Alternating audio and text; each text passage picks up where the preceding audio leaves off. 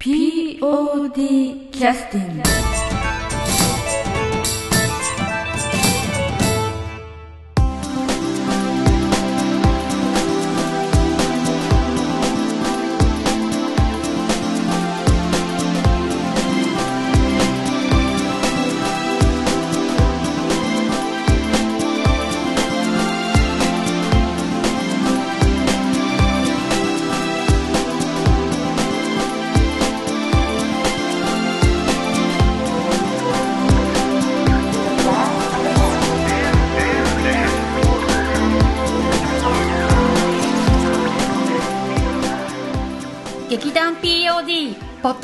ングです。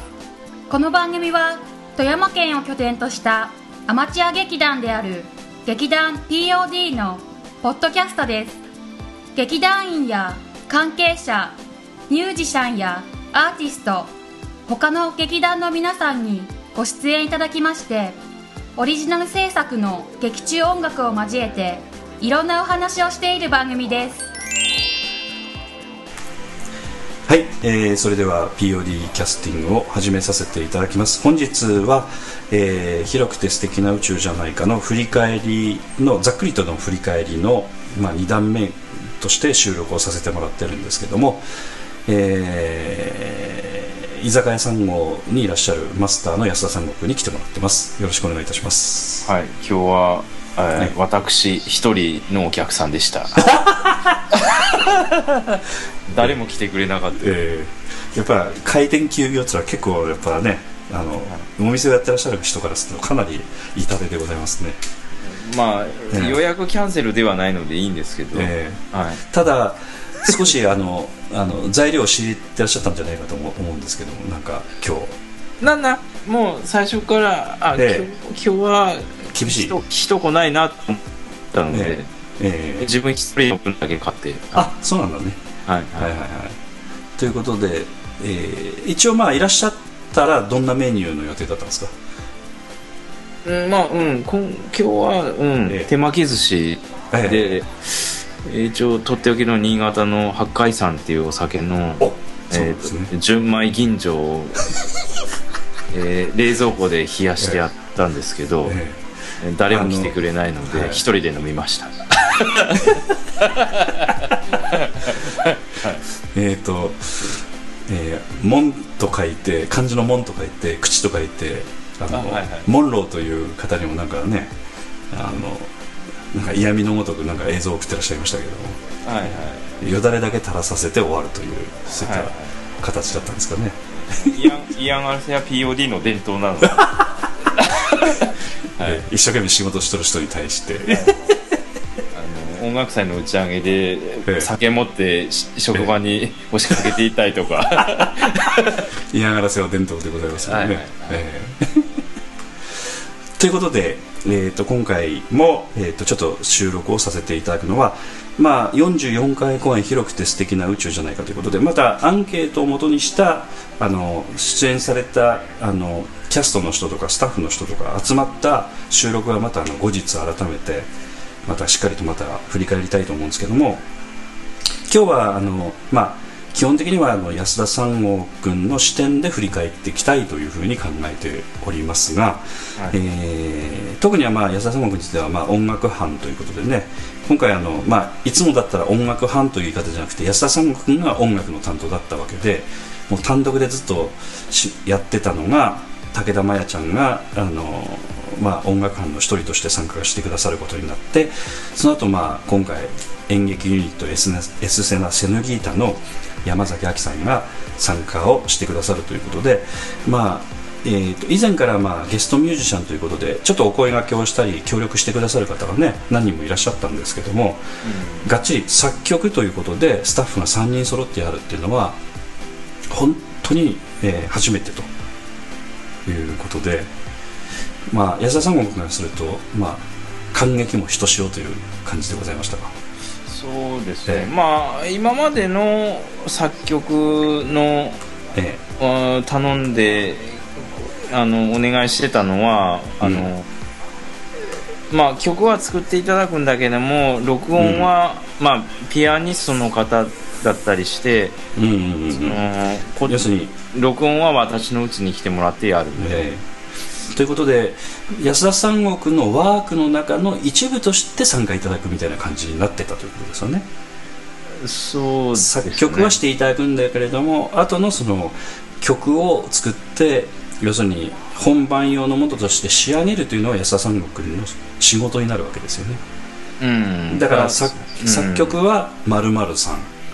で、えー録音演奏編集というかねそれは安田三国ということにななるので、うん。要するに完全にその仕上げまで関わらなくて、えー別々に作ってくださる方がお二人別にお二人いらっしゃるということになるわけですね今回はね。そうそう。でまあそのピアノの一人の演奏だけであの完結するのはそれはそれでいいんですけどええ。例えばあの1曲お願いしてたとこに、え2曲あの保険で準備してきてもらって、まあ、うん。1曲一曲は採用してもう1曲せっかく作ってもらったからどうしようか。じゃあせっかくやから他の場面に使おうかなと思ってうんうん。アレンジ僕が考えてじゃあこんなのでやりましょうって言ってなんか他のドラムとかベースとかあ私がパソコンで作ってそれにピアノ弾いて私がギター入れたりとかしたのがミラージュの、えー時の、シーペダルファンクとか、うん、曲になったりするえとかそういうなんかまあ曲はその桑原さんに作っていただいたんだけえども、うん。そのえ芝居用に私がこう、うんアレンジを考えてやったりとかす,、うん。したりすることになるのでまあだ今回の山崎さんのやつはもうパソコンでもうお一人で最後まで仕上げていただくっていうので参加いただいたのでちょっと違いますよねそれはね。そうですね。うん。ただそういう意味ではあの仲間があの要するに、えーゲストミュージシャンというよりもその作曲者が増えたということで要するに分担をしたという感じに近いですよね。エリアを分担したと、うんで今回はそのエリアの分担についてはなんか意図的に例えば、えー前半中盤後半みたいにこう考えてたのかなんかどういうようなあの組み合わせというかそれはどういうふうに安田さんが当初考えてたのか途中で変わったのかなんかその辺、まあ、話ができることがあったら教えてもらいたいんですけどね。結局全部であの曲を入れる場所は、まあ、16箇所結果的にはあったということですよね。あの同じ曲使ってたシーンもあるのでもっとありますわね、もっとあるんですよね。ええ。その分担というかその割り振りというか。それはまあえっ、と武田さんに関しては、うん。もうあの以前から何回もお話ししてるかと思うんですけど、うん。あのオープニング曲に Perfume みたいな曲が欲しいっていうので、うん。じゃあこれは武田さんのお得意のとこやからっていうのでうん。もうオープニングの1曲目はもう武田さんにもうお願いするのにして、うん。えじゃあ山崎さんはどこかなっていう話になるんですけど、うんうんうんそれもだいぶ悩んだんじゃないかと思うんですよね。どこをお願いしようかといういわゆる取っかかりの部分なのでいやね初めてなマックスそれはねあんま時間かからんがでそれは。おそうなの？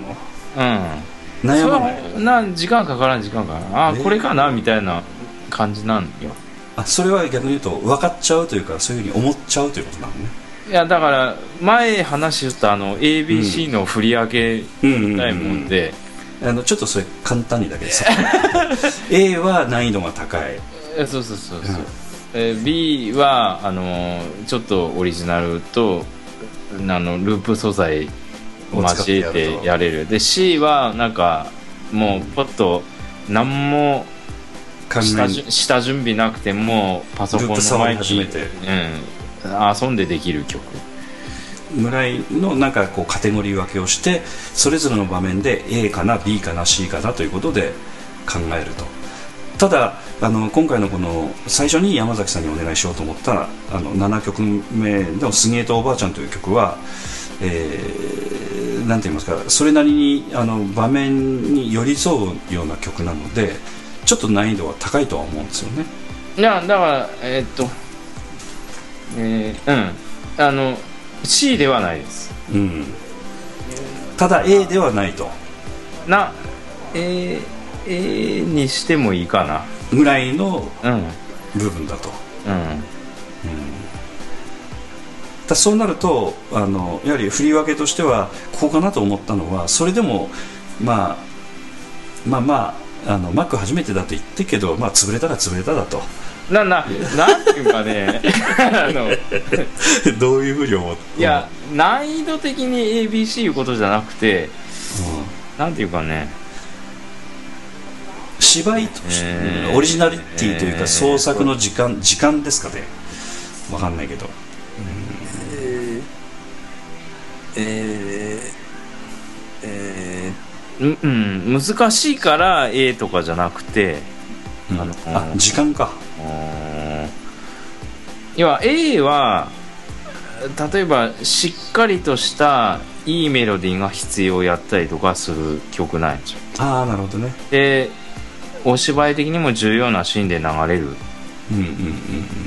からその要はその A を最初に作ろうと思って取り掛かるとうんうんうんうんあの他の手に時間効率悪いがっちゃああなるほどね。他の曲が手つけられんと。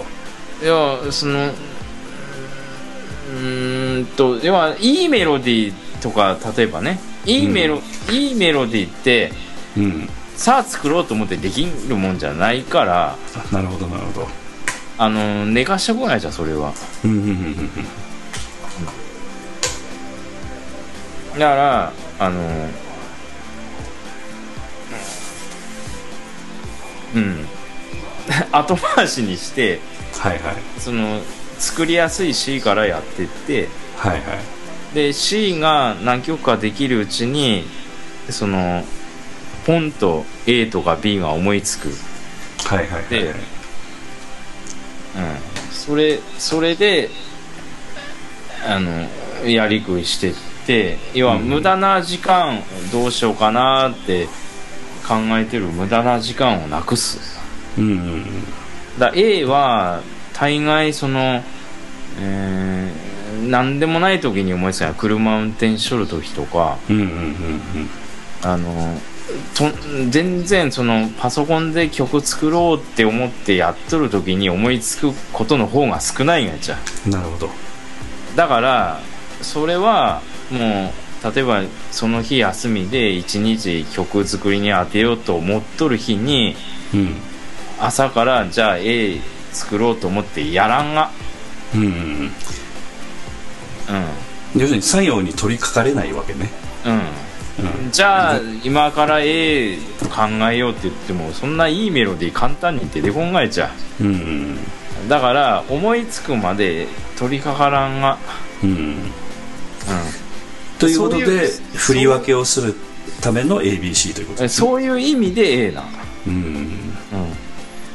だからあのでもでもやりがいあるがは A なんよだから、うんうんうん作曲家としてはね。うん。うん。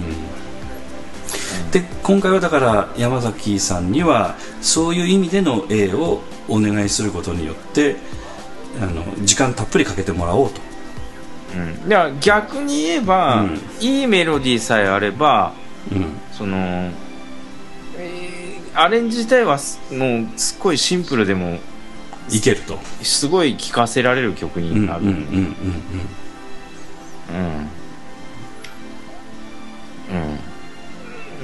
うん。うん。そそそういうことなんや。だから、うん。そのオリジナルのいいメロディーがあればうんうん。あのそんなに作業自体は大変じゃない。うんうんそのメロディーを作るがが大変なので。うんうんうん。うん。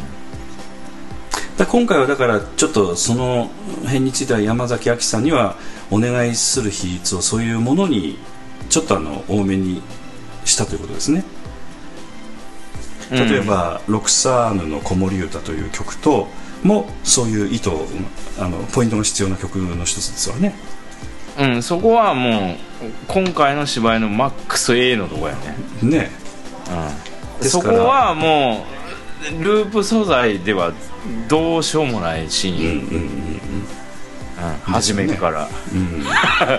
ですので山崎さんが4曲作ってくださいましたけどまずその7曲目と12曲目はそういうお願いを結果的にしたということで順番としてはだからまず、えーちょっと難易度は少しそういう意味では低めかなと思われるような7曲目をまずお願いしてそうまあ、そのその後についてはまあまあできたらやってもらってもいいけれどもしできなかったらこっちでやるから、まあ、安心してねというような話をしたと、まあ、何度もねお話ししてますけれどもね。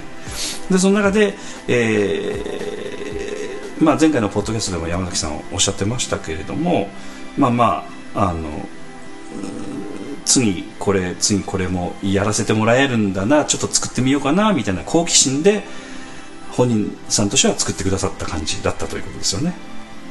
うん。まあそれがうん。師匠としてはうん。あのー要は1曲目でそのお願いしとったのはあのー要は準準 A なんじゃ。ん、うんうんうんうんうんマックス A じゃなくて、うんうんうん。うん、でそそこはだから芝居的にもマックスに重要なとこじゃないけども、でも、ミニマムとしては A が含まれると。うん、ししっかりとした、あのー心を打つメロディーは必要なシーンなんですよ、うんうんでなおかつ、あのーちょっと女性の心理が、うんうん。うん、女性らしいその繊細なあの感じが必要なとこなんよね。その杉江っていうその、えー長女のお姉ちゃんのうん。うん何とも言えんおばあちゃんに対する感情をうん表現する、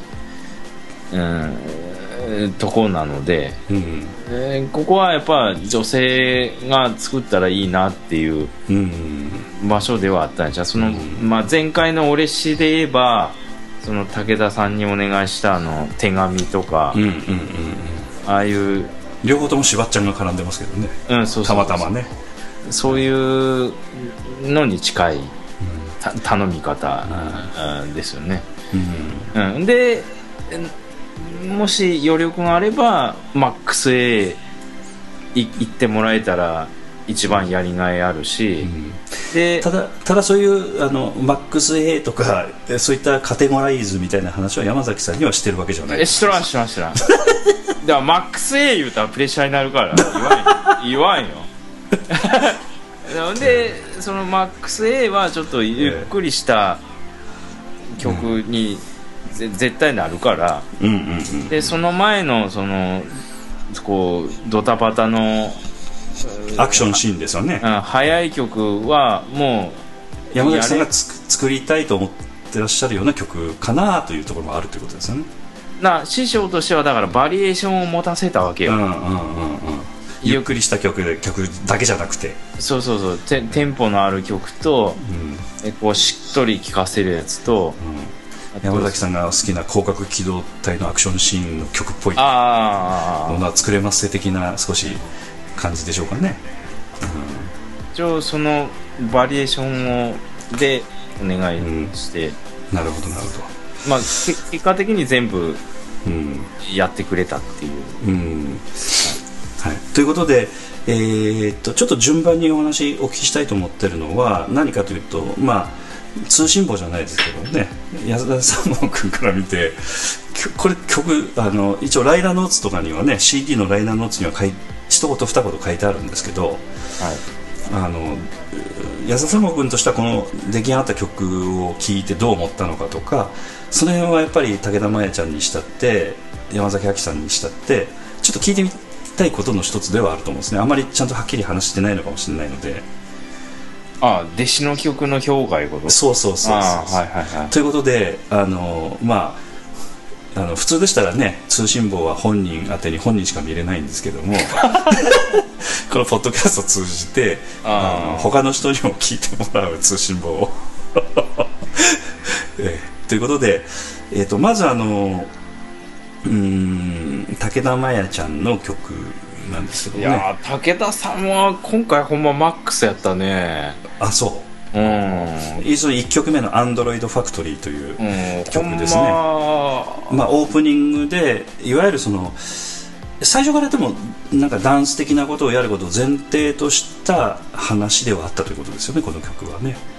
村っちゃんと南本さんの演出補佐の村っちゃんとと、うん。えー演演出の南本さんと2人、まあ、演出の方で、えーこあのこれちょっとダンスっぽいことをやろうと、南本さんがやりたかったみたいね最初から。ね、うんうん。でそういうことでそのダンスの曲ということで、まあ、どういうコンセプトでやるのかという、まあ、今回はだから結果的に私あの仕上がったものしか見てないので分かりませんけれどもアンドロイドの製造工場をダンスにしたということですよね。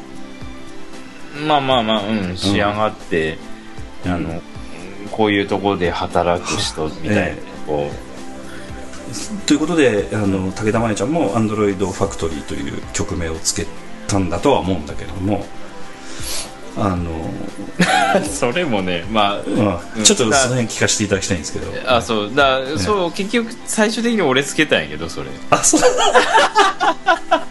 あそうなの？だだ武田さんにどうするって言ったらいやオープニングでとか言って言うもんであそういう言い方しかしてない、うんだからオープニングダメやっちゃって言ってオープニング言ったらもうタイトルつける意味なくなるからせなんかつけんのねだからまあそう今回のその振り付け表しとるやつで言えば、まあアンドロイド工場かアンドロイドえまあ横文字にしてアンドロイドファクトリーでいがないって言ったらああんじゃあアンドロイドファクトリーでっていうことで。あー。まあそういうことに関してはあんまりだから武田さんとしてはまあこだわりはないというかねあっさりしてるところがあるということですよね、うん、ちょっちょっとなんかこうちょっと言葉に弱いあ漢字にも弱いし。その上位って何ですか？みたいなあでも。かわかかわいらしいちゃね。まあ知らなくてもいいことは知らなくていいんだよ。なるほど。であの要はこのそういうコンセプトどこまで伝えてこの曲作られたのかなとかねその辺ちょっと分かってないのであれですけど結局出来上がったものは先ほど矢沢様君がマックスだというふうに言ってたのはこれどういうことなんですかね。要するにいい評価だったということですか。うん、その、うん。今までで一番その武田さんが得意としとるとこの注文の曲やったんじゃだから。ああなるほど、ほんまビンゴやったんや。うん。ただ当初からちょっと聞いてたのは今回ちょっと音楽班から少し外れてちょっとあの私生活も忙しいしみたいなことで難しいかなということを安田さんが言ってたわけですよね。なあ本当はお休みする予定やったんやけど、うんうんうん。そのパフュームいうキーワードが出た時点でうん「いや武田さんこうやらん 」って言ったら言うたら食いついてきた。パクッときた。パクッ てきそうたやります。いやこれやらんがわけにいかんと。おかしいやろみたいな話で。まあえー、と武田真弥ちゃんの、えーライナーノーツ見ると、えー、パフュームっぽい曲を作ってと言われてよし来たと思いましたと、最初はゴリゴリのテクノっぽい曲を作ろうかと思っていましたが明るい曲でと言われたのでキラキラに仕上げてみました。近未来感とベースの音は80年代風のレトロなイメージを感じをイメージしてます。富山の中田康隆を目指しますというふうに書いてありますけれども。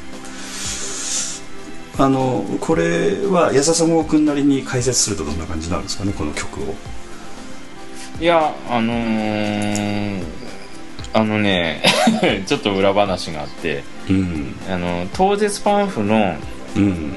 あのーサントラ CD のこう宣伝文句を、はいはいはい、あのー広報デザイン担当の吉野夏樹ちゃんとどうするかっていうやり取りをしててはいはいはいはい。でそのオープニング曲をどう表現したらいいのかっていう話をしとった時に、うんうんうんいやあれテクノじゃないんですかみたいな話しとって。ああはいはいはい。でそうですね。でテクノいやどうなんかねってでまあ俺その辺あんま詳しくないから武田さんに聞いてみるわって言ってうん。であのオープニング曲というかああいう Perfume みたいなジャンルってどうなんって聞いたんやじ言葉として表現するとすると、ゃん、うん。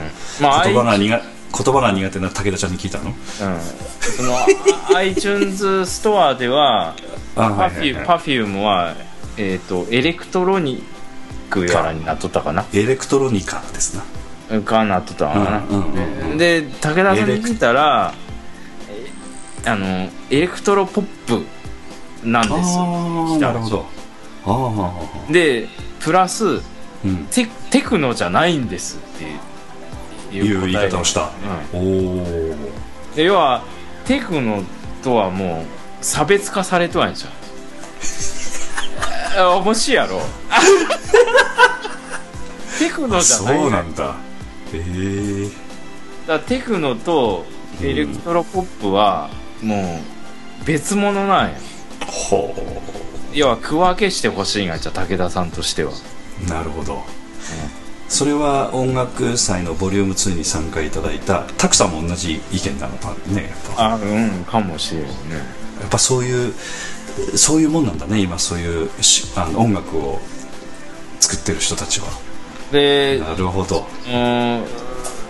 うん。いやでその、えっと、今回の、えっとん。打ち上げをの二次会で珍しい、ええあの武田さん二次会明日休みやから二次会 師匠行きましょうって言わはんもんで。え あー師匠も仕方なし。俺明日仕事やけどじゃあ。だからだ行くちゃうって言って行って。えー二次会どこ行ったんですかあれは？写真見ましたけどあれどっかの飲み屋ですよね。うん、おたやのチェーン店の飲み屋です、うんうんうんなるほど。うん。でまあそんな二次会行くことなんて武田さんとないからさ、うんうんうん。もう二人でなんか誰もついてこれん音楽談義しとったんやけど、あはいはいはい。だからそこで聞いたのはそうそうエレクトロポップってちょっとうん。キラキラした、そのうん、その輝いた感じがあるのがエレクトロポップでうんうんうんうんで確かにテクノってさちょっと機械的でなんか、うん冷たい。うん、ドヨーンとしたあったかさみたいがないねか。ああないね。うん。そういうことか。そこの辺で区別されとんやんちゃうおまた難しい。のその 要はあ YMO の例えば、えーそうね、うん。ステアーズとかあで、うん。あれはテクノ。Perfume の女の子3人踊ったら変やんなん変かうん。あれではなんかねあのアンドロイドが踊るみたいな感じになるああそうそうそうそう。だからそその辺の違いがはあ。るがいちゃん。でそれを作ったのがその書いてある中田康隆さんああなるほど。その今のそのキャリキャリーパミパミさんとかの、ねええええある人なんち。なるほど。う、ああこれでよくあの現在の音楽シーンの状況がよくわかりました。うん、で、はい。その人はあの石川県の野々市出身の人なんええ。あそうなんや。結構身近な本当やね。方うんまあだから富山の安田な中田康隆を目指しますみたいな。ああそういうことにもなってるわけでね。だから分かる人には分かる言葉になってるわけですね、うん。だだだほんまになんか読み聞けば聞くほど武田さんらしいコメントなんですそうなんよね。うん。分かる人にしか分からん。分からんっていうね。あの分からない人にはあの伝わら伝わるか伝わらないか分からないという分かってないという書き方になってるわけですね。うん。最初はだからゴリゴリのテクノっぽい曲を作ろうかと思ってたけれどもキラキラのあのに仕上げてみましたというのはそういうことなんですね。うんそうそういうのあー。違うんですね。ジャンルがね、よくわかりました。まあこれはマックスだというふうに安田三国が言われたポイントっていうのはどどの辺なんですかね。あの全体に使ってるそのドラムの一個一個の音とか、うんそのベースの音とかその他のいろんなお音源ね、うん。そそれぞれの組み合わせがだからもうその武田さんの言うエレクトロポップっていうジャンルでもうなんていうかこう確立されとってもう一つに綺麗にまとまっとるがね。うん。分かっとる人にしか作れんということなんよねだから。うんそのジャンルのことについて知り尽くしとる人でじゃないとわからない音源のキラキラ感も含めて出来上がっとるということなんだね。うん、その、うん、その、全、全体的な統一感が考えちゃう。うんそういうことやね。うん。あー。なるほどそうか。あのーえー例えば日本のあの時代劇をアメリカ人が作ったような違和感がないと。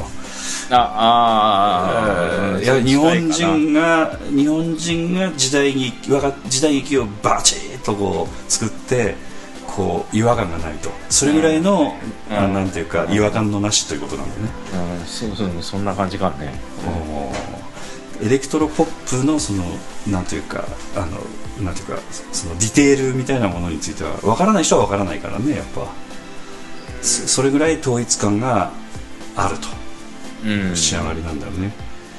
ほうまあ、ということで、まあ、何回かポッドキャストでやってますけれどもこの曲じゃあ今入れさせていただきましょうかね。はい。はい、それではあの今話題で出てました、えーオープニングの「えー、アンドロイドファクトリー」という曲を、えーお送りさせていただきたいと思います。劇団 POD 第44回公演「広くて素敵な宇宙じゃないか」より、えー、Android Factory、えー作曲武田真也です。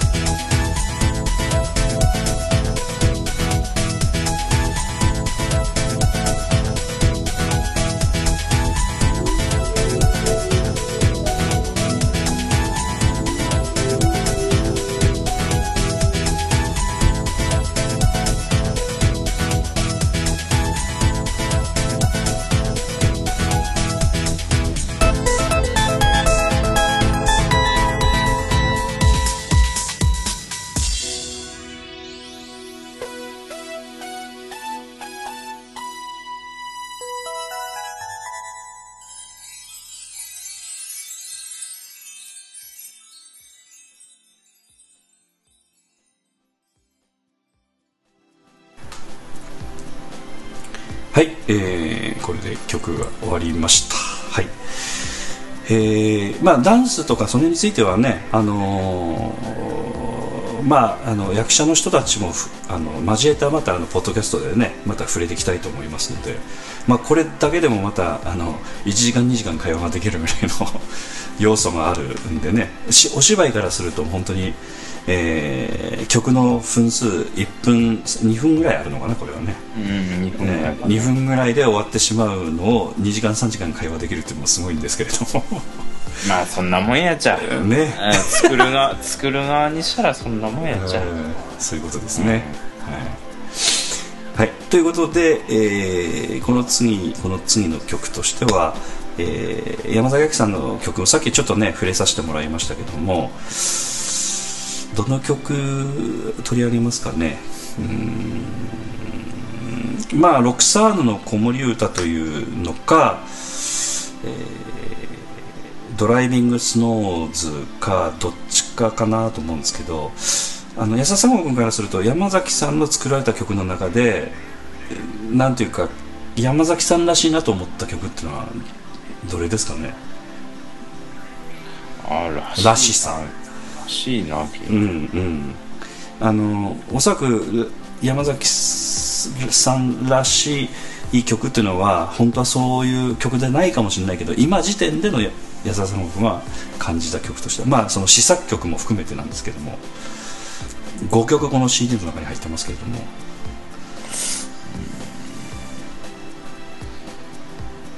まあなまあやっぱまあ音楽家としてはロクサーノかな。あロクサーヌじゃあロクサーヌについてのちょっと評価でいきますか？そしたら。うん。うん。まあそのミュージカルを好きやっていうのはその音楽祭の時にうんうんうんうん。でであのあれ歌っていただいたうんうんうん。ので、うん、まあ分かったし。うん。うんであのねすえっ、とどっちやったかな？杉江とおばあちゃんもそうやったかな？63のはそうじゃなかったかな？えっ、と、うん。あのキーキーが上がっとるがね。途中で。あははは。あのじゃあちょっと聞い聞いてからしましょうか。どどっちやったかな？まあまあそういうそのうん。要は同じメロディーなんやけどうんうん。あの、ポンとこう一つあの上に全体が上がるっていうかうん。うん途中でそんな入っとるよね。いいわゆるその曲自体なんか勢いがつく的な感じですねうん、キキーが音音階が全部ポンと全体が上がる。うん。なんかちょっと具体的になんか音として出せませんかね？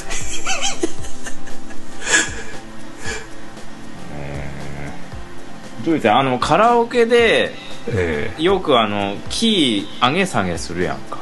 ええ。あれよ。えうん。それ曲の途中でキーが上がるということですよね。そうそうそうそうそう。ということはどういう効果を生むの？聞いてる人からするまあ高揚感が生まれるのね。とそういうことだね、うん。あのー急になんかこう華やかな感じに聞こえたりとかなんかそんな感じかな。だから同じサビのフレーズ繰り返しがあってまあ一回言った後もう一次もう一回繰り返す時に一つ上がるとかにするとうんうんうん盛り上がるがいっちゃう？んうん。ここまで説明すると聞いてらっしゃる方大体皆さんお分かりですかね？どうでしょうかだからあの え。あのうん多分そのカラオケの例えやったら分かると思うけど今ほらちょっとボタン操作でえでもそれはあの曲の途中でキーを上げるわけじゃないので。いやできるねか上げることも。あ上げることもできるんだけどうんこうあのその高揚感を出すためにキーを上げるわけじゃなくて歌いやすいように上げるだけなので。なんか印象としてはだからあのキーをただ上げてる下げてるっていうのはあの言葉としてはなんとなくわかるけれどもその効果としてはその曲の中の効果としてはちょっと分かりづらいですよねその例えは。あー。うん。まあまあ、ええーでもなんとなくあの今の安田三国の説明で分かる分かってくださるとは思うんですけど聞いてらっしゃる方は。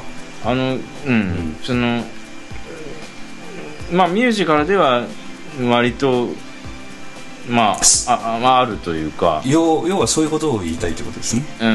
うん。うん手法ではあるし。うん。うん。うん。だからまあき要は俺は俺はやらんがやじゃんあそういうことなんだ。めんどくさいから。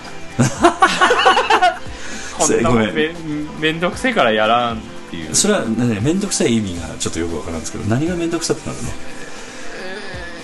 だだ例えば半音上げるってなると、まあええそそれなりに全部操作せんないから。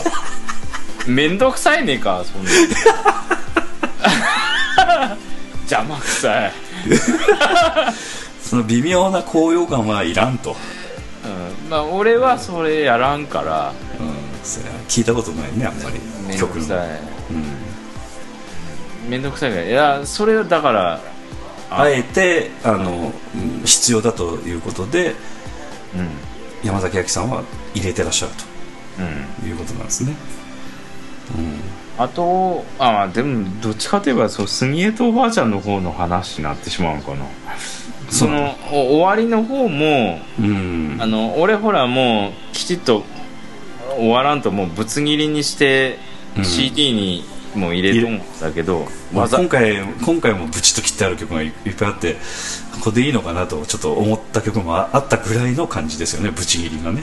うん、な昔はきちっと編集しとったんやけどうんうんうんうん面倒くさいいうがもあるし、フェードアウトすらしてないですからね。うん、あとその なんていうのちゃん、あの自作で作ってるっていうのの証の意味もあってうんうんうんうんぶつ切りの方がなんかうんリアルな感じがするといかにもなんかうん。あの手作り感があっていいかなっていうんううん。のもあってわざとそうしてる面もあるんですけど、まあ実際 CD 用にはあのちょっとあの要するに短くした曲ではあるんだけども本番で使ってる音楽の手みたいな雰囲気が出てくるということですね、うん、だ山崎さんはもうきちっと、あのコーダーもコーダーも作ってらっしゃるうん、そうそう。終わりの方音の方もこうきちっと作ってあるので。うん。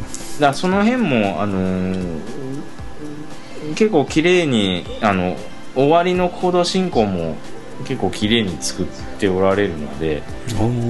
だからあなやっぱ耳以外じゃうんうんうんでその辺のディテールもあのいろんな曲聴いて自分で自分のものにしとるがじゃだから。うん。あのちょっともうちょっと分かりやすくお話しいただきたいのはミーピがいいというのはいわゆるそのあの普通の人だったら音楽作ってる人は全部楽譜が読めていや読め読めんいやいやいやいやいやいや、あの要するにそういう説明をしなくちゃいけないと思うんだけども、うん。要するに普通の音楽全然やったことない人はあの普通にその音楽やってる人は音楽的な教育を受けてあのそういったあのいわゆるその音符が読めてあのそういったそのあらゆることにそれなりに精通してる人が曲を作ってるというふうに思思ってるので安田佐野君が耳がいいということの意味となかなかちょっと伝わりづらいんだけれどもそれをもうちょっと少し分かりやすく説明してもらっていいですか？いや自分があこうん。の曲の、あこの終わり方いいなって思うのを分析しとないだ、自分で。あ事細かに。うん。それは要するに音符が読める読めない関係なしにあの曲として音として分析してるということなんですね。そうそうそうそう。何の音使ってるかっていうのを一個一個拾って、うん。うん。あこうなってるんやっていうのを自分で分析しとるがいいじゃん、うん、理屈としてなんかうん。感覚としてということですね、うん、で自分の曲を作る時にそれを応用しとるがいいのね。うん。それを耳がいいという表現をしたということですね。うん。うんうんうんうんうん。なんとなく分かる方はおそらく増えられたと思います。はい、いいと思うやつのうん。音を一個一個その、何の音使ってるんかっていうのを自分で拾っとる経験があるんよだから。うんうん。うん、それが自分の作る自分の曲を作る時に身になっとるんやじゃ音というのはその音程ということですか？メロディーということですか？いや和音。和音ということですか、メロディーは自分で作れるから何でもいいんやけど、うん。和音やね。うん、えーっとその和音っていうのはもうちょっとコード。コード。えーいくつかの音がく組み合わさった音ということですね。うん。うんうんうんうん。うんそれを要するに例えばミュージカルを見た時にああいい曲だなと思って思っただけではなくてそのどういうコードを使ってどの音が混ざってどんな風に作られているのかというのを感覚的なものとしてちゃんと頭の中に処理されているということということでしょうかね。うん。うんうん、で自分が何か新しいメロディーを作って曲を作ろうと思った時にその時の引き出しからちょっと出してこれると。うん。うん。うんでやっとるんやと思あなるほどなるほど。うでその自分で使っとる和音のうん。名前は知らんがやちゃだからうんうんうんうんうん。なんどういうコード使っとるんかっていうのは知らんがいけど使っとる、うん。だからそれを師匠の俺がうん。うんあこれはこうなんやよって言ってあげたら、シューッと吸収してかかる感じよねだから、うん。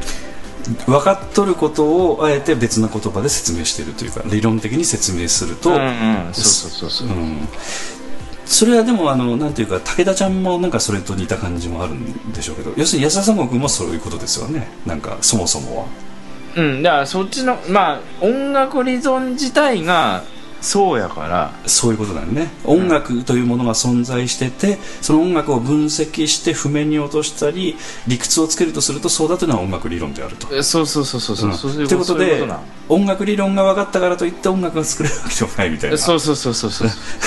結局はあ音楽作れてる人はあの日頃聴いてる曲をそれなりに自分なりに分析したり感覚的に分かってで曲を作ってる上で後で音楽理論がつけて付け足してくると分かりやすいと。こそうそうそうそうそうだから自分でなんか吸ったもんだしてあの、苦労した方が吸収早いがいじゃ、うんその悩んこうどうなったんがやろうって悩んでない人にいくら理論説明してもはみたいになってしまう、うんまあ、山崎さんは過去もあのパソコンを使った曲作りというのはあの以前からされててその結構そのどの音がどうなのかっていうのは分からないまま試行錯誤でやってましたみたいなね、うん。お話を以前のポッドキャストで。それね絶対無駄じゃないがやでそれ。うん。だから今生きとんがいじゃだから。今それが花咲いてると。うんそういうことなんですね。だからそのなんかソン、うん。シンガーソングライターやらいうソフトでなんか一音一音ね。うん。なんかステップ入力で吸ったもん出しとって、やなったいがもう、うん。それ大事なのよ、うん。それがあるからうん今のありがたみが、まあ俺も一緒やんかだからね。そうやね、ううん。だからあんたと一緒かなと思って。そうそうそうそうそう。大事なんよそれはそれで。うん。うんなんかその辺が要するにその曲を聴いてて感じられたということなんですか？安田さんもからすると。その「スートおばあちゃん」という曲。うん、そのコード進行を聞いとってもうん。うん。うん。うん。うん。わかるがいちゃあ。あうんうんうん。あこれこんなん好きなんやなみたいなのか。あのーああこれ俺もよく使うなとかね。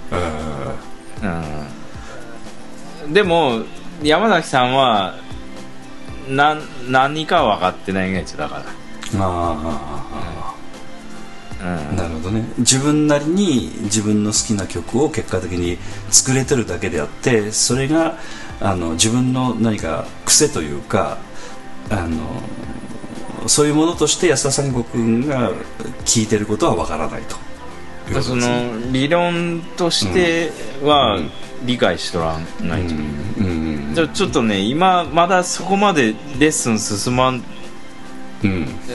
ちょちょっと高度な内容やもんで、うん。うん、であのちょっとあの、まあ、あの先日まであのスカイプの方で安田三郷君のところといわゆるそのレクチャーみたいなことをやってたということでね。うん。で一応これであのレクチャー終了だというふうに安田三郷君言ってましたけど安田三郷君うんの終わったレクチャーはそこまで行ってなかったということですか？なちょっとこうあのレベルの高い話やもんでもう,、うん。もう目いっぱいその基礎的な部分だけうん。をあの集中的に、えー言ってきたので。あそうなんだ。だその例えばコードの話にしても本当の,、うん。あの基礎の部分だけの話しかしてないので、あうん、そのちょっと複雑なコードの話はしとらんがいちゃ。うでもそれはや山崎さんは要するにそういうことも含めて使いこなしてはいらっしゃると。そうそうそう。な、うん。実際使っとんがいけど、うん。ただ理論として理解してないっていうだけで、うんうんうんうん。うん。うんなるほど。今のところだから無理にそこまでレクチャーする必要ないだろうなっていうことですよねだまあとりあうん。とりあえず一人で、うん。あのーえー芝居の音楽つやれるとこまでは、うん。あのしたつもり、うん。うん。ということであの一旦まああの卒業していかれるという形になるわけですよね。卒業。まあどういう位置づけなのかよくわからないです一応だからこう今度のその、ねあの音楽スタッフ打ち上げの時にその卒業写真撮ろうって言って、けどああなるほどね。またあのふざけた写真いっぱい撮って、ええ。まあそう写真撮るだけのための卒業という言葉だったりして、ね、一応今回は卒業がテーマ、ええ。ということで。変な写真撮るためだけに卒業するみたいな。そうそうまあまあ、うん。ただあのーそういうようなえーことは垣間。だからどどうですかね。その点数という意味じゃなくてその評価としてはどういったところがなんか面白かったんですかね。そのえ一緒にやってて。あ山崎さんと？うん武田ちゃんとはまたやっぱ違うと思うんですよね。まあ全然違うよね。武田ちゃんとの面白さっていうのもすごく以前から聞いてたんですけど。いろんいなやーでもねなあのー山崎さんが一番弟子じゃなくてよかったなと思って。あ意味でねなるほどね。うん。なんか敷居が高くなったなと思って山崎さんが一番弟子やったら、うんうん。うんうんうんうんなんていうかやっぱちょっと早いんだよねなんかね。うん。いろんな意味で。うん。ちゃちゃちゃっとなこうやる人なので。うん。うん。なんか武田ちゃんの方はどちらかというとそのなんていうかこうじっくりっていう感じもあるしね、うん。うん。でうんただまあ楽曲についてもやっぱど独自の感じなのでやっぱりまずあの武田ちゃんという個性を受け止めて、えー一緒にやってきた安田三郷君があってこその山崎さんみたいなねそういう感じかもしれないですね、うん。うん。だからこそ山崎さんの位置づけが明確にしやすかったというか、うん。まあその芝居の音楽を作るというその、うんススタンスみたいものも、あのうんだからまあだまあまあなんか何回も言っとるけど俺締め切りに追われたらうん。燃える、燃えるタイプやけど、うん。武田さん何の CD やったかな？あの、えー、とこの前なんかちょっとブックレットをあのコンプレッサーさんにちょっと CD 差し上げるのにちょっとどの CD かなと思ってちょっと物色してたんですけど裏切りごめんの CD をちょっともうお送りしたんですけどこのブックレットを見ると1日で確か11曲自己最高新記録ですというふうに。あこの時1日11曲作ったというふうに書いてありますよね。あアホやね。いやほんまそれ最高やね。うん。すごいね。すごいね おそらく安田三国忘れとるんじゃないかと思って今言いましたけど、うん。でそれだけやっぱまとめてまあ逆に言うと、まあ、時間がないっていうのもあるんでしょうけどね、だからそう、うん、おりゃーってやる方なんですよ俺は。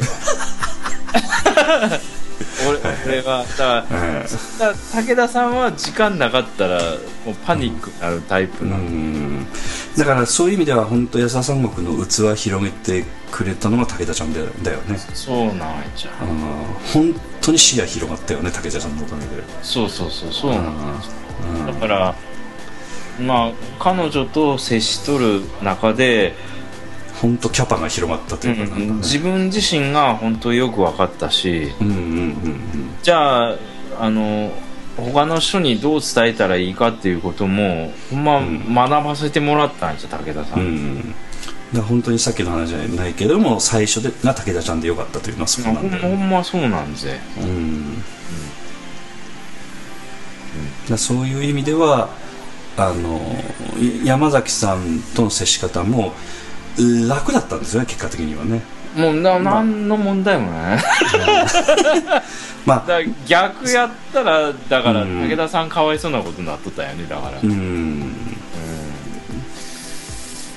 だからだまあ逆でよかったなと思って、でなんていうか結果的にその曲をこう作っていくというその結局プロダクトはあの差がつけれないというかそういうもんなんだよねだから、うん取り取り掛かる個性は違うけれども結果的なプロダクトから言うとそれぞれの個性が出る曲ができてこうつけがたいぐらいの感じになるっていうことだよね。不思議なことにね。だから最終的にはね。ねえ、だからその取り組み方に人それぞれ違いがあるっていうだけ。で、うん。うん本当にあの三種三様というかただ私これアルバム全体アルバムとして全体で見た場合にものすごく統一感が出たのですごいなと思ってるね、だからその近未来っていううん。一つそのん。大きなあのお題があるからみんなそれに向かっとるもんで統一感が入っちゃううん。なるほど、だから面白いよね。ねこれ山崎さんの曲はどれいきますかね？このちょっと。今話題に出た曲でもいいですし、えー、何でもいいですけど。まあ一応全部一応ポッドキャストでやりましたんで。うん難しいな。ただあのなんというか少し、えーそうですねさっきのロックサンドのコモレーターいきますかねそしたら、うんね。はい。ということでちょっとあの山崎亜紀さんについてはロクサーヌの子守歌の方を今から入れさせていただきます、えー劇団 POD 第44回公演「広くて素敵な宇宙じゃないか」えー12曲目のロクサーヌの子守歌作曲は、えー演劇ユニットエッセナ・セヌリータの山崎亜紀さんです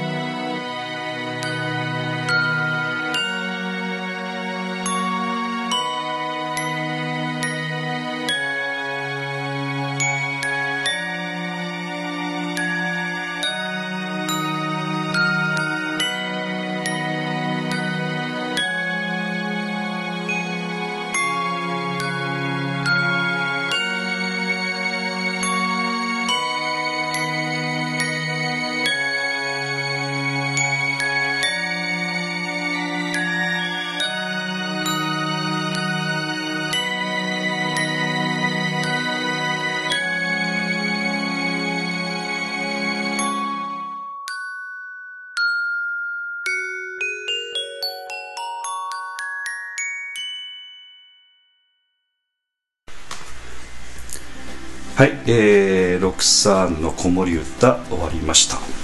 えっ、とこの曲についてはやっぱりちょっと安田さんも言ってたようにちょっとね転調というか、えーそういったところがありましたよね曲の中で。はいははい。まあ安田さんも君が面倒くさくてやらない手法を取ってらっしゃるということでございますが、ただこの曲のその転調の部分が本番までそこまで引っ張って使われてたかどうかはちょっと分かりませんけれども。いうん。そこまでは覚えてないんですけど。ねえ。はいはい。ということで、えー山崎亜紀さんについて、えーちょっと少しだけ、まあえーやりましたけど、まあ、うんどうですかね武田真弥ちゃん山崎亜紀さんについては、まあ、仮にあのこう通信簿をつけるとするとどんな感じでしょうかね。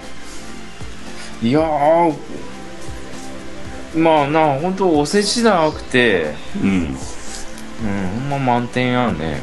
うんうんうんうん。武田さんは本当あのビンゴの注文やったし彼女、一番お得意のとこ初めてやっちゃうこんな Perfume みたいな曲欲しいって言われたのが初めてやから もう目の前に餌出されたのと一緒ですよ。おいやほんま確かにコメント通りよし来たやっちゃうほんまに、えーずずほんまあの能力を発揮してくれたと思うし、山崎さんは山崎さんで本当まあ俺まあ一応師匠の俺の思惑通り、あのゆっくりな曲とか速い曲とかであの自分の能力発揮してくれたなと思ううし、ん。うん。でまああのその芝居の全体の流れてるその大きい流れのその曲といって同じ作曲家が作ったというふうに言っても過言ではないぐらいの統一性はありますよね、うん、そうですね。そこがまたすごいなと思ってね。今回はその近未来っていううん。一つのお題があったので、まあうん。みんな3人ともそれに向かってうん。作ってるようなところがあって、うん。うん、だからそこが、うん、まあだ三三者三様の近未来があって、うん。うん、そそこがまた、あうん。のー聞き比べても面白いし、はい。うん。ということで、えーっとこれでちょっとあの終盤に入りますけれども矢沢三郷君のあの、まあ、自分で自分の通信簿をつけれないと思うのでちょっと安田三郷君の曲について話をお互いフリートークするみたいな感じでいきましょうかね。あはいはい。私の曲ですか？はい。ええあのまあ、私の方からちょっと振らせていただくと、はいはいはい。えーまあ、本番の時しか私えーあのちゃんと音楽もんなんていうか、えーまあ、聞いてなかったというか、まあまあ、CD 作る時にも一応音楽は聴いてたんですけどあの思い入れあって聴いてるわけでもなんでもないので、あの芝居自体も脚本をきちっと読んでるわけじゃないという非常に低たらくなもんですから、まあ、お本番の、まあ、投資稽古の時に、まあ、私ちょっとあの映像の制作とちょっとオペレーションもさせてもらったので、えーまあ本当ぶつけ本番で行こうかなと思ってたらさすがにそれは勘弁してくれという話もありましたので、えーと事前のリハーサル本番直前のリハーサルの時に、えーゲネプロの時に、まあえーぶつけでその時間帯で、まあ、映像を挟ませていただいてその時初めて、まあ、あの間接的にというかあのいわゆるその皆さんの芝居を通して見させていただいたんですけれども安田三郷君が作ったこの3曲目の「柿本家の冬」という曲なんですけどあのパッと聴いた時にすごい地味な曲でピンとこなかったんですけど私今実はこの CD の中で一番好きな曲の一つなんですね。実は。ああそう。ええ。なぜかというと,、えー、と広くて素敵な宇宙じゃないかな。オープニングが始まって「アンドロイドファクトリー」が始まってでその曲が終わった後にすぐ「ニュースプラネット」が入ってでニュースが入ってでなああの芝居のまあリズムがガンガンガンと出てくる時にこの「ニュースプラネット」の場面が終わってそれで、えーっとそのカシオという久保田剛君が演じてる、えー、一人語りが、まあ、この物語をこう引っ張っていくというかその語り部として話をしていく感じになるんだけども、うん、この時に流れる曲が「柿本家の冬」ですよね確かそうですね、うん、この時にあのこの芝居のトーンがそのなんていうかねボーンと決まるのがこの歌唱のこのバックの音楽だったんですわ。私から見るとね。まあまあまあそうそうそういう見方もあるね。確かに、うん、であのこの時のその曲の感じがこのなんていうか芝居のベースというか下をぐーっと流れる曲になるので、あのまさにそういうことに個人的にピューぴったりはまってその中でえー、まあ安田さんも書いてたアンビエントな曲というふうに言い方しましたね、まあ、アンビエントというのは具体的にはどんな感じの曲というふうになるんですかね。まあ、環境音楽いうやつですね。その身の回りの、えー、音をこう取り入れたみたいな、うんうんうん、いわゆる音楽という、うん、音楽は音楽なんだけれどもそのメロディアスなあそのなんていうかいわゆるその曲というよりもこうバックでこうふーっと流れてるこうリズム感があんまりない感じの曲みたいなそういったイメージでしょうかね、うん、どうなんでしょうかね。そのこうリラックスした、えー、うん、えー、そのなんかた食べ食べ食べ物やいがもおかしいな。なんかそういう、うん、その喫茶店みたいなところで流れてたりとか、えー、うん、そういうその大自然大自然の中のあのポツンとある喫茶店で流れてる曲みたいな、うん、なんかなんかそそんな感じですかね。アンビエント。難しい。難しい。いや口で言うのは本当難しいですけどね、うん、なんかふふわふわっとした、うん、だお音楽とも言いづらいしみたいな、ただの音ではないしみたいな、うん。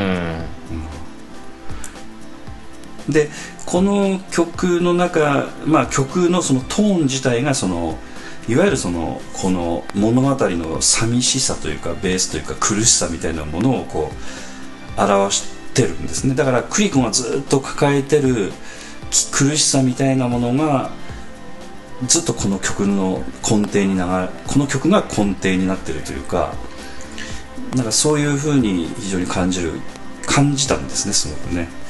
そうやね、うん、で私これ聞いた時ちょっとゾクッと鳥肌がちょっと実は立ちましてですね、うん、おおと。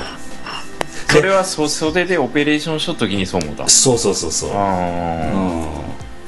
一番最初にあの、要するに流れとして芝居の中でということで、えー、おこれはこの時点でこの雰囲気が出せるんだったらこの芝居は成功じゃっていう感じがちょっとするぐらいに私は個人的には感じたんですけどそのその曲の中にあのいわゆるその、えー、安田三君がこのライナーノーツの中にも書いてありますけれどもあの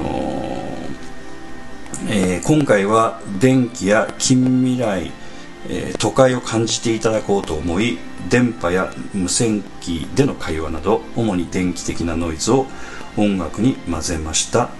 というふうに書いてありますよね。それがその何ていうか少し寂しい感じのそのいわゆるそのモノクロームな色合いからするとモノクロームな感じの曲なんだけれどもそのその中に入ってることによって本当になんかこう不思議な時代感覚というか、うん、見てる人がその時代設定が本当に明確にしづらいこう本当に未来なふわふわっとした未来の感じが伝わるといいますかね、まあ、そういう効果がかなり個人的にはちょっと出てたので非常に個人的には私これは好きな感じでしたね。でその後にまあいくつかちょっといろんな曲安田さんが曲作ってるんで全てちょっと今語るわけにいかないんですけれどもえー、14曲目と15曲目のいわゆるそのエンディングに向かっていくところなんだけども14曲目のそのお、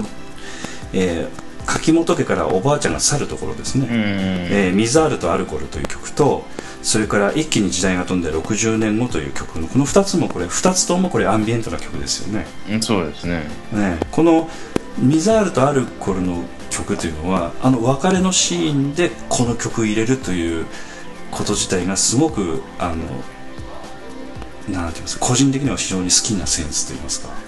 あそう。うん、普通だったらもうちょっと締めっぽいあのこコテコテの曲入れてもいいんだけどこれどちらかというと違うんですよトーンがね。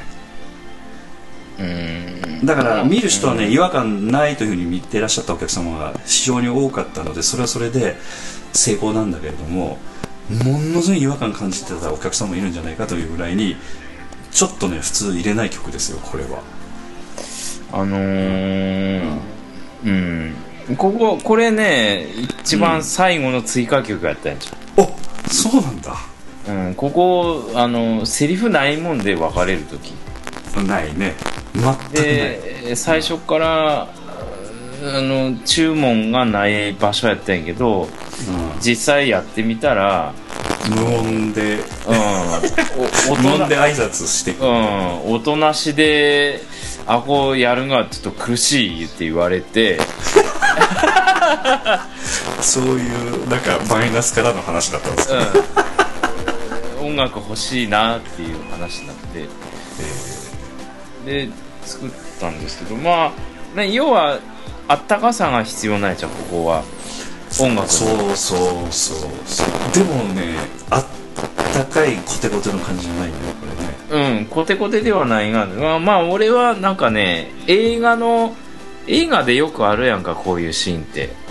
あの、あの、まあ。音楽だけ流れてて、まあそうですね水戸黄門のエンディングであの水戸黄門があのその携わった人たちと挨拶をして去っていく場面なんですけどセリフないところはないですよねあの辺はねあるやつもあるんでしょうけれども。うん、なんかこう挨拶の場面とかをそのまま音楽だけでやってるみたいな。うん、その、で、その各キャストのこう、アップのシーンとか挟んだりとかして、よくこう、しっとりした音楽だけ流れてるみたいな。えーさまあん。ちょっと映画的な感じでつ作ってみたわじゃあここは。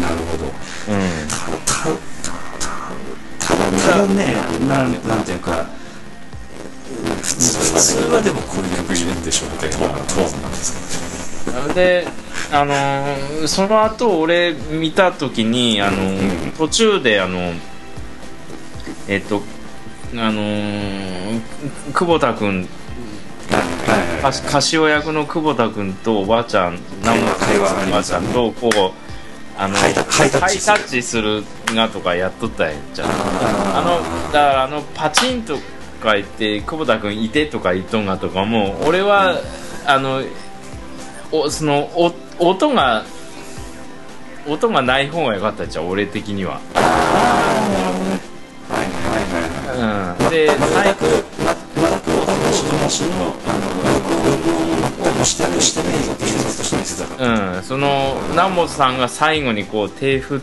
る時もなんかこの振っとる手のなんか首にかかっとるなんかようわからんけどなんかかかとんがカシャカシャカシャとかって言ったりするあれも消したも消したかった。うん。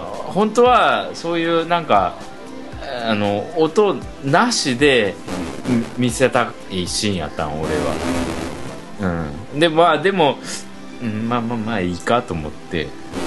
だからそのえもしだから映画として撮るがんならそのもうあのそういうあのなんていうか実際に出る音はカットして、うん、もう音楽だけ聴かせて、や役所の表情とか動きだけで見せるシーンにしたい場面やったがここは、その音楽作っとる俺からしたらね。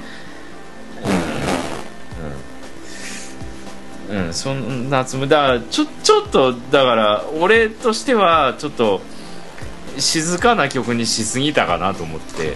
あそうなんですか。うんちょっと失敗だと思ったえーし失敗いうかうん。まあここまで静かじゃなくてもいよかったかもしれんなと思って、おおそうですか。なダメじゃないんやけど私はね個人的に何かかかなりちょっとあのあのあこれはあのなんていうかな。あやっぱりこう今の時代の話じゃないんだなという突き放し感が出たというか。あなんかすごくそういう感じでは感じましたね。うん、あの、うん、本当になんかねあのあ味わいが深まったというかこう結局これが出たことによって今までのドラマのその近未来の統一感が一気にきちっと決まったみたいな雰囲気がありましたね。近未来感が。な俺としてはその次の60年後に飛ぶがの、うん。あのプロローグみたいなつもうんうんりうん。があったんだけど、だ結局そのプロローグのその位置づけが結局その以前のそのお芝居の雰囲気も全部そのトータルとして近未来なんだといううん。突き放し感が出るというかあの見てる人はねあの「ロクサーヌの子守歌」とかああいったところでぐーっとその柿本家の春っていうこの前も少しあの人間的な曲になりますよね。だからあなんかこう身近にこの柿本家はこうすごく身近に感じるんだけどこの水あるとアルコールで少し突き放し感が出るというか、うん、そその辺がすごくかっこよかった感じがしましたね。なんかすごく見ててね、うん、ここであの曲を入れなかったら、えーなんていうかね近未来感がそれほど結果的にはお客さんの心に残らなかったというか、うん、なんかホームドラマで終わるみたいなね。これホームドラマじゃないんだ近未来なんだよと。SF なんだよと。その中にホームドラマの要素が入ってるんだよみたいな不思議な感じがこう伝わらないというかね、まあ、そういうのは感じましたけどね。でこの後の60年後もだからそれに当然近しい曲なんだけどなんかなんかねすごく見てる人からすると本当映画を見てる感じには感じますよねこの。うんだうんこのうんこう2曲ともちょっと、うん、映画的なアプローチで作っとるね。まあそうなんだよね。うんそうやね。なんかもうカット割りがなんかできとるんで、うん。俺の中で、だそれに合わせた音楽作っとるような感じだもんで。でやっぱ舞台ってえーそのそのカット割りで見とるわけじゃないからうん。ちょっと違うんよね、そのあある足音の音とか聞こえたりするそうそうそう。だから生々しいんですけどねだからちょちょっと映画と違うんやけど、うん。ああ見とってああと思ったんやけど、うん。まあ、ダメじゃないよ。だから。ううんん、ダメじゃないんやけど。まあそこまでまあ厳密に見るとしなくても雰囲気は伝わったということですよだから、うんで結局ね私があのなんていうかこのアルバムの中でえー結構あのあのよく今聴いてるというかいい結構聴いてるのが柿本家の冬とミサイルとアルコールと60年後なんですよ。あまあ他の曲もあの例えば山崎さんが作った曲も武田が作った曲もすごくいい曲なんで当然聴いてるんですけどなんていうかこの広くて素敵な宇宙じゃないかの雰囲気を決める曲は何かというとこの曲になるっていう結果的にそういう感じになっちゃってるのでまあ三国の美味しいところを結局取ってってるんじゃないかという非常にねあのあ 非常にマニアックな感じをね、えー美味しいところやっぱり弟子に渡してないのかみたいな感じもちょっと感じましたけれども。いやいや。あのすごくで今までこんな曲は安田三国作ってないんですよ。そうアンビエントは作っとらんちゃうね。ねだから面白かったら作っとって。本当なんかで特にあのミザールとアルゴについては低音がぐーっと入ってるでしょそうなんや。であれがね私あの実はあのウィングウィング高岡のあのホールのスピーカー耐えられるかなと思ってちょっと心配してたんですよね。あうん。ああのあそこ低音あまりこうガーッとちょっと音量を大きく出すとブビビるんでスピーカーが。あ過去あのそういうことが何回か実は POD の公演でもありましたので大丈夫かなと思ってたんですけどそのアンビエントな曲じゃなくてあの太鼓の音とかそういったところでちょっとスピーカーがビビったことがありましてちょっとあのうんもうちょっとちゃんと いいスピーカーなんですけどね普通そこまでの低音出すようなことが普通はないのであれだけれども安田三国の場合ちょっとその辺音少しかなりあのダイナミックレンジ広い感じの曲作ったりするところもあるのでこの「水アルとアルゴル」っていう曲はちょっとその辺低音具体出たんですけどただ絞り気味で結局出してたので音は。うん。ビビるとこまでいかなくてよかったんですけどもすごくだから効果的だったですよねなんかね。うん。ということでえっと安田三国についてはこのアンビエントな曲に結果的になってしまったんですか？ある程度狙ったんですか？いや狙ってない狙ってない。結果的になっちゃった？うんだからあうんそのパソコンの電気つけてさあやろうって言って あのどうしようかなってやっとる時にこういう方向性になってったっていうこと。おおそうなんだね。それはそれでだからあの短い時間でのインスピレーションっていうのも大事だということですよねだか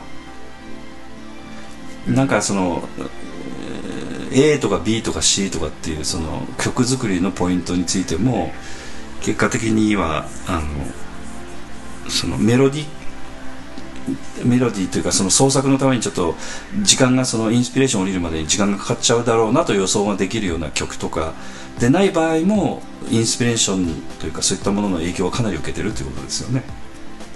うん、うん。うんそうそうやね。うん。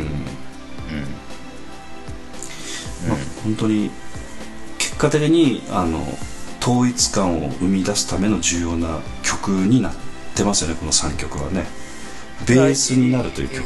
一曲作ったらだからそれでそのそれで一曲作ってインスの OK が出たらそれでうん。そのまあ例えばじょ15曲のうちの1曲ができるわけやから、うんうんうん。それでそのお芝居の中の曲のそのなんていうか流れができるというか、うんうんうん方向性がそれである程度うん。うんあこれのこの1曲できたことによってうん。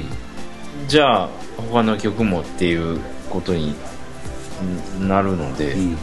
まあ、その辺例えばあの「アンドロイドファクトリー」という武田真弥ちゃんが作った曲があってではということでエンディングの安田三国が作った「夜空と星とおばあちゃん」という曲の対曲としてねオープニングとエンディングの話もありましたけどただそのそのアンビエント系の曲についてはそういう生まれ方でもなかったわけですよね。あまあそ、まあ、アンビエントは、まあ、自分自身の,、うん。うんあのお思いつきというか、うん。うん、ですけど、うん。うん。うん、まあ、非常にあの他作ってあの作ってた安田三国の曲っていうのは、まあ、いくつかあるんですけども、まあ、この3曲はアンビエント系なんですよねだから。3曲はね。そうですね、うん、すごくだからこの3曲はすごく個人的には結果的にこのアルバムの中でも好きな曲になっちゃってる、まあ、全部好きなんですけどね。皆さん作ってくださった曲も含めてね。うんまあ本当に、えーバリエーションがあるんだけれども不思議と統一感があるアルバムに仕上がっちゃってますけどもね。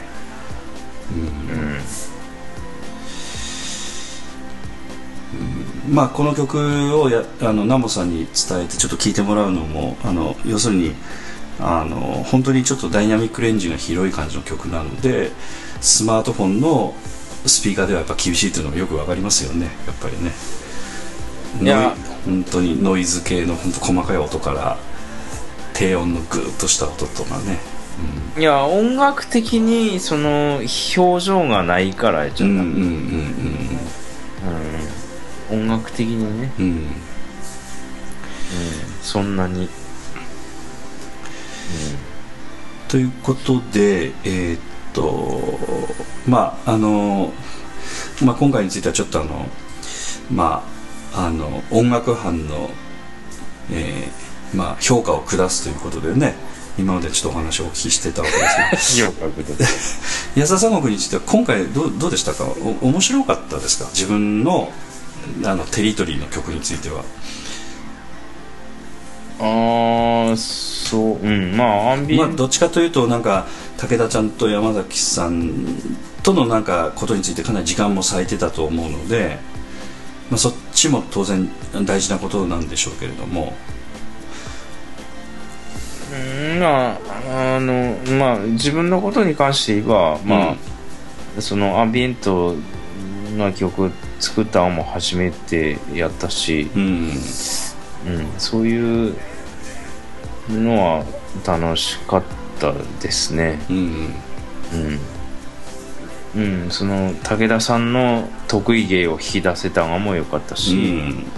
うん、その山崎さんのなんかバリエーションもあの引き出せたのがもええ。う良かったなと思うし、はいはいはい。うん、まあその中のやり取りでもそのあのテンポをちょっとこう芝居に合わせた方がいいみたいなやり取りできたのがもうん。うその師匠としてうん。あの要はそういうのがあった方がうん。うん要は山崎さん作ってきて一発 OK ではい本番でそのまま流せますみたいにやったら、うん。ま師匠の出る出番なくなってしまうもんで。いや微調整あった方がいいんちゃだから、結果的にはね。うん、要はあのー前奏にあのーもうちょっとなんかこんなん欲しいとかう、ん。いやテンポもちょっと遅くしてほしいとか、うん。いうのが注文あった方がうん。あのまあ師匠らしいということですか？ー師匠としてはえあの意味がある、ええ。要はいやそれがだから実践のワークショップなんじゃだえかあら、うん、そうテンポを遅くするにしたってあうん。そのいやどだほど遅すんがいみたいな話なんがじゃなかっうん、それはだってやっぱ芝居のリズムみたいなものをある程度予想した上での効果も考えて上でのリズムですわね。た、うん、それをうんどうあの理解するかっていうのが大事なんじゃ作る側は、うん。うん。まあ俺としてはこう思うぜ的な師匠としての話があるということ。それはものすごく経験に裏打ちされてる参考とされるものだということになるわけですよね、うん。なななんて言うんやろう、うん、その、うん、し芝居のテンポと合わせる。っうん。ていうことよね。その芝居のテンポはでも実際に芝居見てるわけじゃないのであの南本さんも話してましたけど、えー実際の芝居に合わせてもらっても困ると。あの、完成完成してないようなやっぱ芝居なのでリズムが速かったりする芝居かもしれないし遅すぎる芝居かもしれないと。だからあのこれはというタイミングで音楽はまあ作ってもらえればいいですと。いうふうなことを南本さんが言ってたようなことも聞いてますけれども。だからそれは、あの、うん。えーっとうん。だからベストな状態の、うん。あのー芝居の状態をイメージして作ってもらわないんじゃだから、ということなんですよね。うん。うん。稽古場を見見ててやるんじゃなくええて、ええ。それを想像しなくちゃいけないのよね、うん。音音楽の人は。だから芝居も知らなくちゃいけないというのはそこにもあるんだけれどもただそういうようなさじ加減っていうのはやっぱりいきなり作る人にはなかなかその辺の接点というか感覚的に山崎さんもまあ役者の経験いっぱいあるのでおそらくお分かり本当は本来だったらお分かりだと思うんだけども今回についてはまだあの一緒にワークショップとしての経験をしてないのでそのワークショップ的にそういうことを安田三悟君との本番を通じてやり取りをしていったということですよね。うん。本番制作を通じてね。本来は演出の南本さんと山崎さんが直接話してやらんなんとこを、間に師匠が入ってという。うん、私が入ってあのーえー山崎さんに、えーこういう風に言ったら山崎さんが分かりやすいっていう風な言い方をしてうん。うん。うん、翻訳して伝えてるので、うん。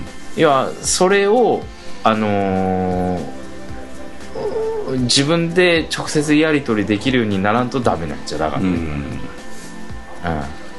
ということですね。うん。だから南本さん南本さん南本さんが悪いんじゃないけどうん。南本さんとかそういうその、えー演出というかその音楽制作に指示を出すた人って音楽のことに対してそんな直接専門的なことって分からんから、うん。だからテンポ遅くしててじゃああの72ぐらいにしてとかっていう指示出せる人絶対おらんから、うん。まあ無理ですもんね。うん。自分で作ってない限りはね。うん、無理やっちゃう、うん。そだからそんな具体的な音楽的な指示出せる人おらんからそのうん音の話やもんで言葉で表現するのは非常に難しいんやけど。も、だからそれをこう咀嚼してあのうんどうどうしたいがかっていうのをうん。あのなんていうの？こう予想してこう汲み取る能力が必要なんじゃね、うん。うん。うん。まあそういうようなやり取りが要するに本来のあの音楽制作の中での演出とのやり取りというので演出のまあいろんなねタイプの人にも違うでしょうし人によっても違うのでそういう違いのいろんな違いのある演出の人とほんやり取りしなしてなくちしていかなくちゃいけないと、うん。うん、だからそういったことのい実践としてのワークショップとしての意味合いもすごくあったということですよね、うん。うん、実際そういうやり取りを通じて。ということですねで今回はまあそういうことを総合的に見て安田さんとしてはもう一回繰り返しますけれどもどうどうだったですか？あれ良かったのか悪かったのか。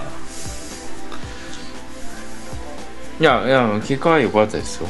そうですか、まあ、まずまずの9大点ということでよろしいでしょうね。いやいやそんな厳しいことは言わん。全体的に、うん。うん、プロジェクトとしてはまあ良かったんじゃないかということでしょうかね。うん。いやそれこそ山崎さんもまあ一曲だけやったかもしれんとこを5だけ作ってくれたんし。うん。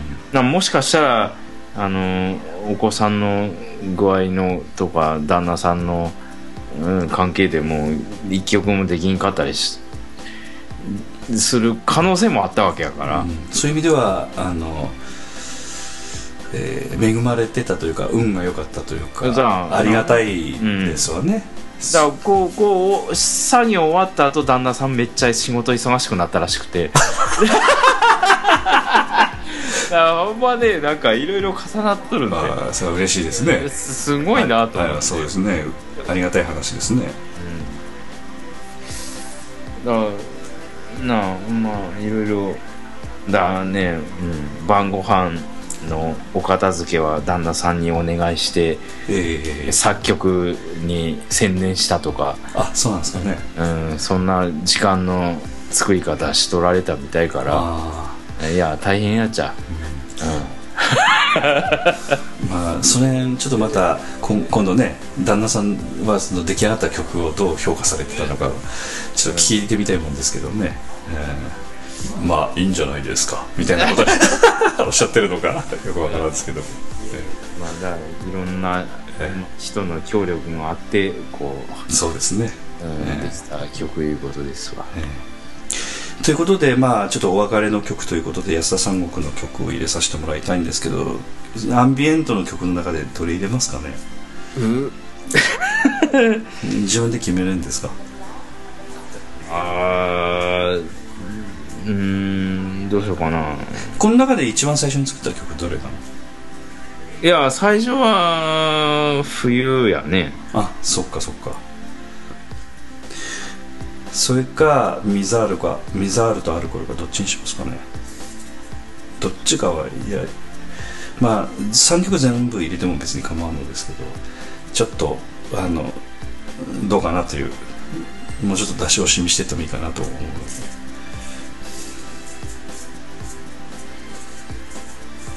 じゃあちょっとあの話としては安田三悟君の話がちょっと長めだったミザールとアルコールでいきますか。要するに映画的な意識をしてああじゃあじゃあはいはいはいはい。ね。じゃあ、えー、とお別れの曲ということで、えーお送りさせていただきます、えー劇団 POD 第44回公演「広くて素敵な宇宙じゃないか」えー劇中自作音楽集の中の14曲目になります、えー実際におばあちゃんと、えー柿本家のお別れのシーンなんですけれどもこちらで流れてた曲「ミザールとアルコール」という曲でお別れをさせていただきます。作曲は安田三悟君ですね。じゃあ安田三悟君今日はどうも遅くまでありがとうございました。はいはい、はい、ありがとうございました。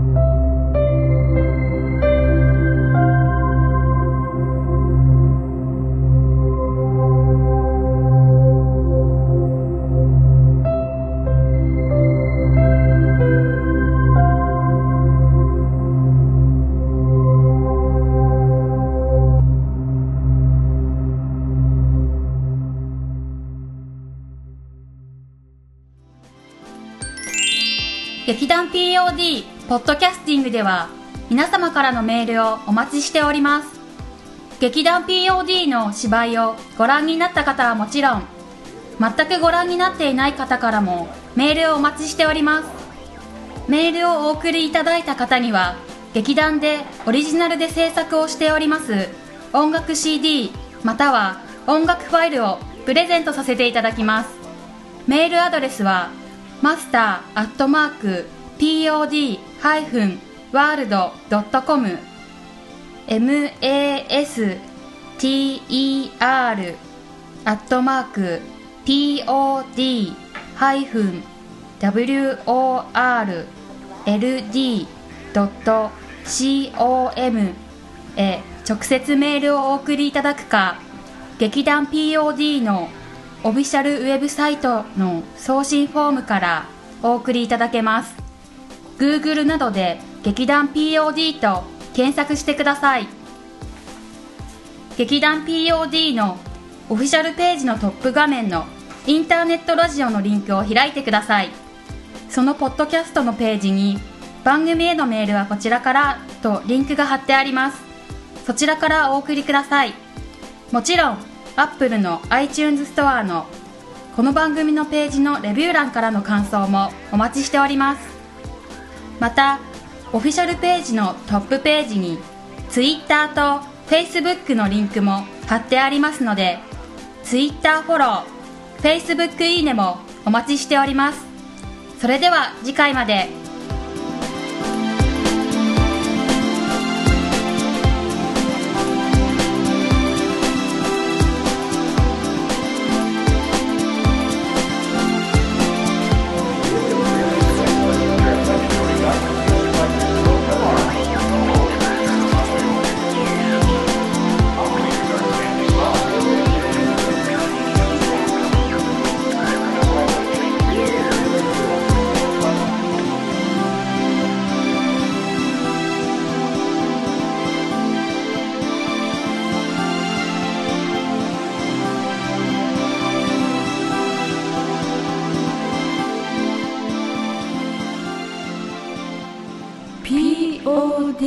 Justin.